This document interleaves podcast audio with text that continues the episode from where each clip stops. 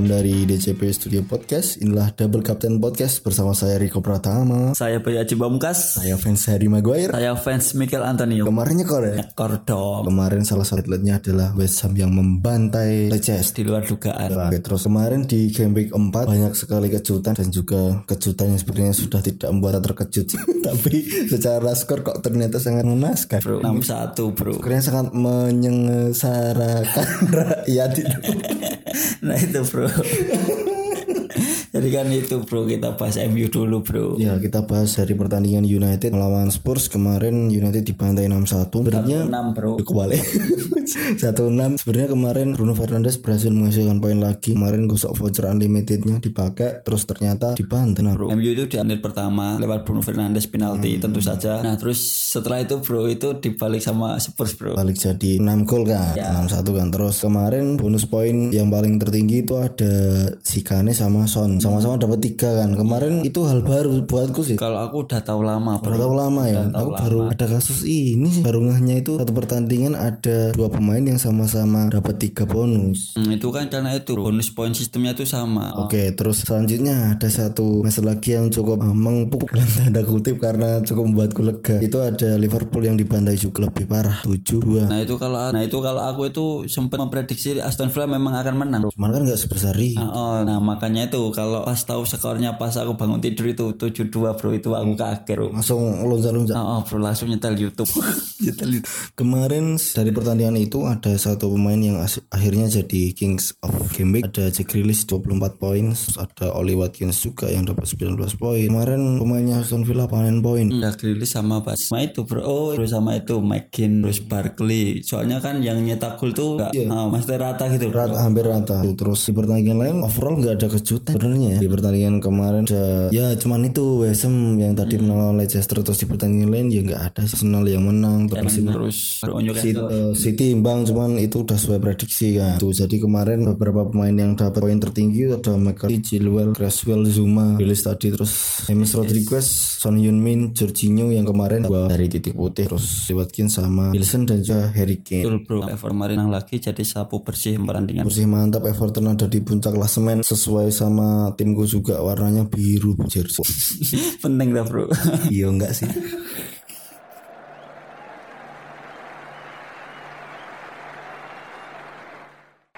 Kick off masuk di segmen inti dari podcast kita di eh, memasuki game week 5 para manajer FPL apakah sudah siap? Siap sekali. Pak Haji siap? Siap. Zidane siap? Siap. Lorong waktu kita kemarin sempat suntuk eh, karena Russell Brand itu is about it Betul bro. Gak menarik sama sekali. menarik sama sekali. Terus para manajer FPL jadi nganggur kan akhirnya. Terus mungkin ya ada beberapa yang melampiaskan ke hal-hal negatif. Nopo bro. ya aku nggak tahu sih. Terus eh, untuk di game kelima ini ada banyak dinamika ya terutama di harga pemain. Ada harga pemain yang turun dan juga harga pemain yang naik. Nah ini bisa jadi panduan untuk para manajer untuk meracik timnya. Dari harga pemain yang turun dulu Yang turun itu yang pertama itu ada Richarlison bro. Richarlison turun? Oh, itu dia itu kemarin cedera pas lawan Brighton cuma main 20 menit. Terus setelah itu mungkin banyak para manajer yang terus menjualnya bro. Hmm, sehingga harganya turun jadi 1,9 hmm, setelah itu ada Willian yang pemain yang gacor di game pertama. Sesuai ekspektasi kita di all podcast kan kita. Iya bro betul. Jadi dia tuh hat trick assist terus tapi setelah itu tiga game week belakangnya itu dia nggak ngapa-ngapain. Lengkap saja ternyata ya. di luar.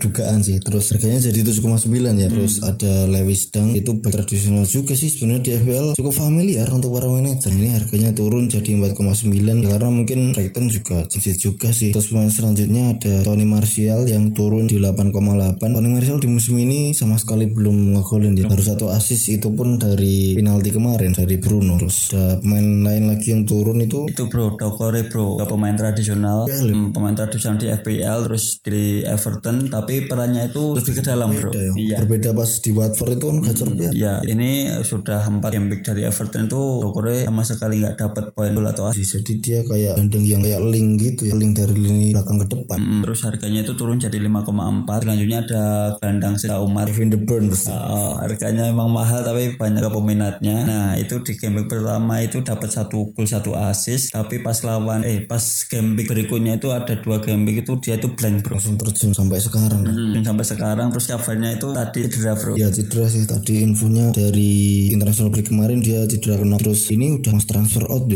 game week kelima ini. Game week kelima dia udah di transfer out sama 317 ribu manage. Gila sih bro. Harganya turun jadi 11,6 ons. Nah, lanjut eh, untuk harga kan tadi udah harga yang turunnya bro. Terus selanjutnya itu harga naik. Yang pertama ada Jorginho eksekutor penalti Chelsea. Kemarin ngegolin dua. Eh, makanya itu terus banyak main yang membelinya bro. Itu harganya naik jadi 5 Selain itu ada Wilson juga, Callum Wilson yang kemarin golin juga kan. Setelah Newcastle kemarin menang harganya jadi 6,5. Terus ada Lucas Tanya yang ini progresif banget ya. Untuk harganya dia setiap minggu itu hampir selalu naik loh. Betul bro. Jadi Kasta itu dibilang cukup konsisten bro. Kayak ini ya DCL ya. Terus ini dia jadi 5,8 sih harganya. Ya bro. Dia tuh sering nyetak sama asis cuma blank pas game 4 kemarin. Lawan West. Ya dong. Terus ini ada tiga pemain selanjutnya ini dari satu tim Aston Villa. Hmm, yang pertama ada Aaron Mings itu back yang cukup menjanjikan. Game week awal itu dia nyetak satu asis sama satu clean sheet, terus game kedua itu dia nyetak satu gol sama satu sheet. Harganya jadi Harganya jadi 5,1. Terus selanjutnya ada Emi Martinez. Nah ini jadi bilang nama baru di FPL ya. Karena kan sebelumnya dia sering dipinjam. Oh, bro betul bro walaupun di musim lalu dia dapat kesempatan main di akhir-akhir musim ya bro. Iya, jadi ini cukup baru sih sekarang jadi main inti harganya jadi 4,7. Salah satu pembelian yang baik dari Aston Villa. Lanjut eh, pemain yang terakhir yang kita pilih yaitu Jack Grealish, pemain yang wajib dibeli ya bro. Wajib dibeli. Nah dia itu jadwalnya emang agak unik sih. Uniknya kenapa? Itu bro ada yang mudah, ada yang sah. Tapi kan kemarin udah ngelewatin laga yang cukup berat pas lawan Liverpool. Jadi kan bisa jadi acuan kita untuk membelinya bro. Mungkin ke depannya formanya akan terus melejit harganya naik lagi jadi 7,1 Hmm, di timnas juga lah ya. gitu terus eh, selanjutnya dari update pemain yang sembuh dari cedera ada Richarlison kemarin kan sempat cedera lawan Brighton ya sekarang udah sembuh terus ada Dennis Bright dari Leicester juga udah sembuh Hmm, setelah itu ada pemain yang paling ditunggu para manajer bro, yaitu Hakim Ziyech. dia udah sembuh. Ya di FPL status nah, di Twitter FPL status itu kan ada udah ada pemberitahuan bahwa Hakim Ziyech itu sudah available bro. Nah itu eh, banyak yang banyak manajer yang mengira sembuhnya Hakim Ziyech ini akan meng- mengangkat performa dari Werner bro. Seperti Ya banyak manajer yang prediksi ya karena kan kemarin kan banyak yang em, melontarkan mosi tidak percaya pada Werner kemarin banyak yang transfer out juga terus perkembangannya dari seorang Werner ini sangat buruk banget ya dari game pertama nggak ngapa-ngapain sampai sekarang. Terus selain itu ada Kante juga yang udah sembuh pas cedera ada Joao Cancelo yang akan menambah stok dari pemain belakang City terus selain itu nah ini sih salah satu kerugian dari international break sekali lagi banyak banget pemain penting yang cedera Hmm, betul bro. Yang terbaru itu ada Kevin De Bruyne seperti yang udah kita sebutin tadi. Hmm, yang meninggalkan timnas Belgia lebih cepat karena cedera. Terus selanjutnya itu ada back inti dari Leeds United andalan Bielsa nih bro. kemarin cedera juga kan Cooper meskipun nggak masuk tim mas Iya itu di game keempat bro. Nah, terus selanjutnya ada ini Edward Mendy sayang banget sih dia yang kemarin baru aja ngasih harapan untuk para fans saya fans Chelsea sekarang udah harus menep Oh bro baru clean sekali. Nah terus masuk timnas terus cedera bro. Ya udah ini berkah untuk Kepa bro. Kepa time. Kepa time. kalau menurutku Willy time Atau mungkin itu bro Lampard gak mau ngasih kiper sebelah pemain maju semua bro. Karena dua-duanya itu sama bro. sama jelek Sebenarnya ada lo Chelsea juga. Ini cedera paha sih kemarin. Jadi kemungkinan belum akan akan main. Terus ada salah satu pemain penting di Arsenal juga. Obama yang kemarin cedera ankle Pas di timnas bro. masih masih di timnas Harus sih bro. Banget ya. Terus dia masuk di post transfer out juga sih. Di game ini udah ada lebih dari 300 ribu manajer FPL yang mentransfer au keluar tadi. Sama ini bro yang paling penting ini bro. Alisson juga cedera bro. iya bener banget. Alisson kemungkinan akan cedera panjang ya. Karena itu di informasi di FPL itu tanda seru merah ya Iya, kalau merah itu udah parah banget sih. ya, ini mungkin akan uh, jadi Adrian Tahan. Ya mungkin bro itu sebuah kerugian bagi Liverpool. Mungkin ada hujan-hujan gol yang lain. Mungkin terjadi bro. itu ya terus selain itu selain kemarin uh, internasional yang meninggalkan luka cukup dalam bagi para manajer FPL di periode sebelumnya ada deadline day yang cukup menghasilkan banyak banget main baru terutama dari si merah yang habis dibantai kemarin ngedatengin 4 pemain Betul sekali bro. Jadi di deadline day itu ada beberapa pemain baru yang mungkin akan eh, dapat dipick di tim kalian bro. udah available semua ya hampir udah semua Oh, masih fit. Kebanyakan masih fit bro. banyak kan fit kecuali update terakhir Cavani yang eh, fitnessnya baru mencapai 25% jadi kemungkinan masih akan memainkan Igalo terus dari harga nah ini pemain baru ini juga ke uh, ada sesuatu yang cukup menarik ya dari para manajer FPL karena harga pemain baru di FPL itu sekarang mahal mahal. Betul bro. Kalau Cavani yang kemarin kan nggak main kan? Jarang banget. Oh, jarang main itu dikasih harga 8 bro. Aneh. Cavani not better than Chopomut di musim kemarin. Di musim kemarin. Oh, di musim kemarin. Nah ini mungkin FPL tuh ngasih harganya itu karena nama besar bro. Itu sih aku juga curiganya gitu karena Cavani langsung dikasih angka 8. Kalau mengacu pada statistik musim lalu kan dia juga nggak berandil besar ya untuk PSG. Ya kurang dari pada musim sebelumnya ini itu kemarin musim yang cukup buruk. Hmm, sangat buruk untuk Cavani terlebih setelah kedatangan Mauro Icardi bro. Terus ada pemain MU lain Alex Teles yang seorang apa ya pemain bertahan yang cukup produktif karena dia punya kemampuan free kick dan juga penalty taking yang oke okay. itu dihargai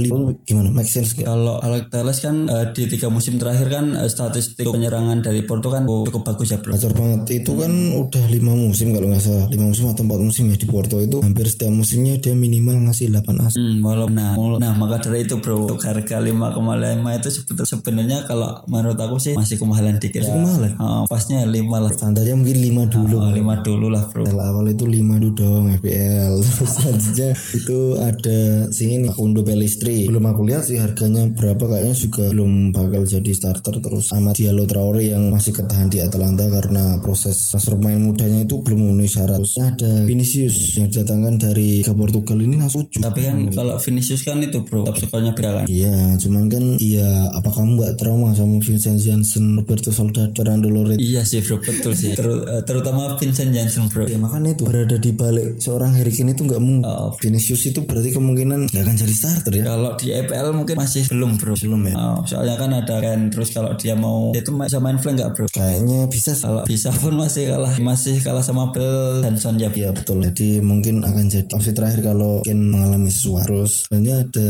Ryan Ait Nuri itu pinjem dari Rangers sama Wolves itu harganya 5 itu mahal juga ya untuk pemain kayaknya sih bakal jadi backupnya untuk Marshall sama Johnny Otto aja terus ada Thomas Partey nah, ini uh, yang cukup diharap-harapkan fans Arsenal akhirnya datang hmm, diharapkan sama fans Arsenal ya bro bukan hmm. para manajer bro. Manajer FPL nggak terlalu. Nggak terlalu sih soalnya kan dia tuh uh, pemain yang bertahan yang nggak bantu poin di FPL ya iya kemungkinan kemungkinannya kurang sih. Nah, kemungkinannya kalau memang membantu di Arsenal tapi nggak membantu kalau untuk di FPL kayak dapat poin 90 menit aja sih. Mungkin itu bro.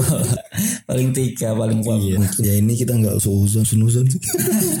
Karena seorang Thomas Partey ya mungkin akan lebih meling dari lini belakang ke depan sih terus ada Robin Olsen kipernya Roma yang dipinjemin ke Everton tuh dapat harga 4,5 kayaknya cukup bersahabat buat yang nonton Swedia iya di Swedia pas Euro 2018 dia tuh cukup bagus. Walaupun mungkin nanti backupnya Pickford bro. Backupnya The Hope Pickford. Terus ya itu sih untuk dari update main baru mungkin kita ambil beberapa pemain itu aja. Terus selain itu nah ini di game week masuk ke game week kelima ini most transfer outnya adalah para big names dari bro. Salah satunya itu bro Werner. Timo Werner. Masih tidak percaya kepada Werner ini menghasilkan 352 ribu transfer out. Setelah para manajer udah sabar yang membelinya game pertama sampai game keempat akhirnya dia sudah jengkel bro. Baratnya harapan mantan kata dia nggak balik.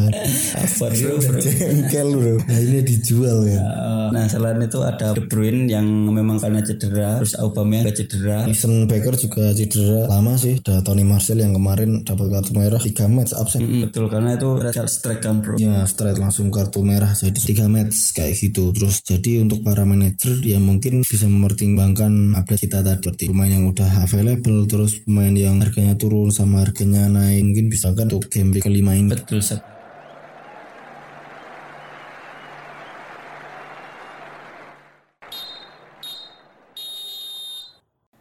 Extra time tiba saatnya kita meracuni para manajer FPL dengan 15 pemain pilihan kita untuk game kelima, 11 pemain utama dan 5 pemain spekulatif. Dimulai dari kiper utama. Hmm, kita itu pilih Emi Martinez yang nanti di game week 5 akan melawan Leicester dengan harga 4,6. Terus di back ada Romain Ses yang besok akan melawan Leeds dengan harga 5,1. Lanjut Berikutnya ada Lukas Digne yang nanti akan menghadapi Liverpool dari match dengan harga 6,1. Oke, terus selanjutnya ada Ben Chilwell yang besok akan menghadapi lawan yang cukup mudah, Soton dengan harga 5,5. Bagian terakhir ada Timothy Castagne yang nanti akan melawan Aston Villa di kandang dengan harga 5,7. Selanjutnya di posisi gelandang, 4 gelandang yang kita pilih dengan formasi 442 ada Jack Grealish, tentu saja dengan harga 7,1 besok akan menghadapi Leicester Selanjutnya ada Son, one, on, one and only Son yang nanti akan menghadapi West Ham United dengan harga 9,0. Selanjutnya uh, sebuah kesalahan kalau kita tidak memilih salah di FPL kita dengan harga 12,2 besok akan menghadapi Everton. Dan yang terakhir James Rodriguez bro bro dengan harga 76 yang nanti akan melawan Liverpool. Terus selanjutnya di posisi penyerang ada Dominic Calvert-Lewin yang selalu kita pilih setiap weeknya dengan harga 7,3 besok pasti akan nyekor naik pangkat Neil Maupay setelah dua game kita uh, taruh di penyerang spekulatif nanti akan menjadi penyerang utama dengan lawan Crystal Palace harganya 6,6 oke terus selanjutnya di para barisan pemain spekulatif di posisi kiper kita taruh Meisler dengan harga 4,5 terus di posisi pemain bertahan. Ada Sergei Aurier dengan harga 5,2 terus posisi gelandang ada Andros Towson dengan 6,1 strikernya adalah Oli Watkins dengan harga 5,9 oke dan jangan lupa untuk join di liga kita SRF 4OL untuk pesertanya udah menyentuh tiga digit ya. Siap bro. Luar biasa double captain podcast league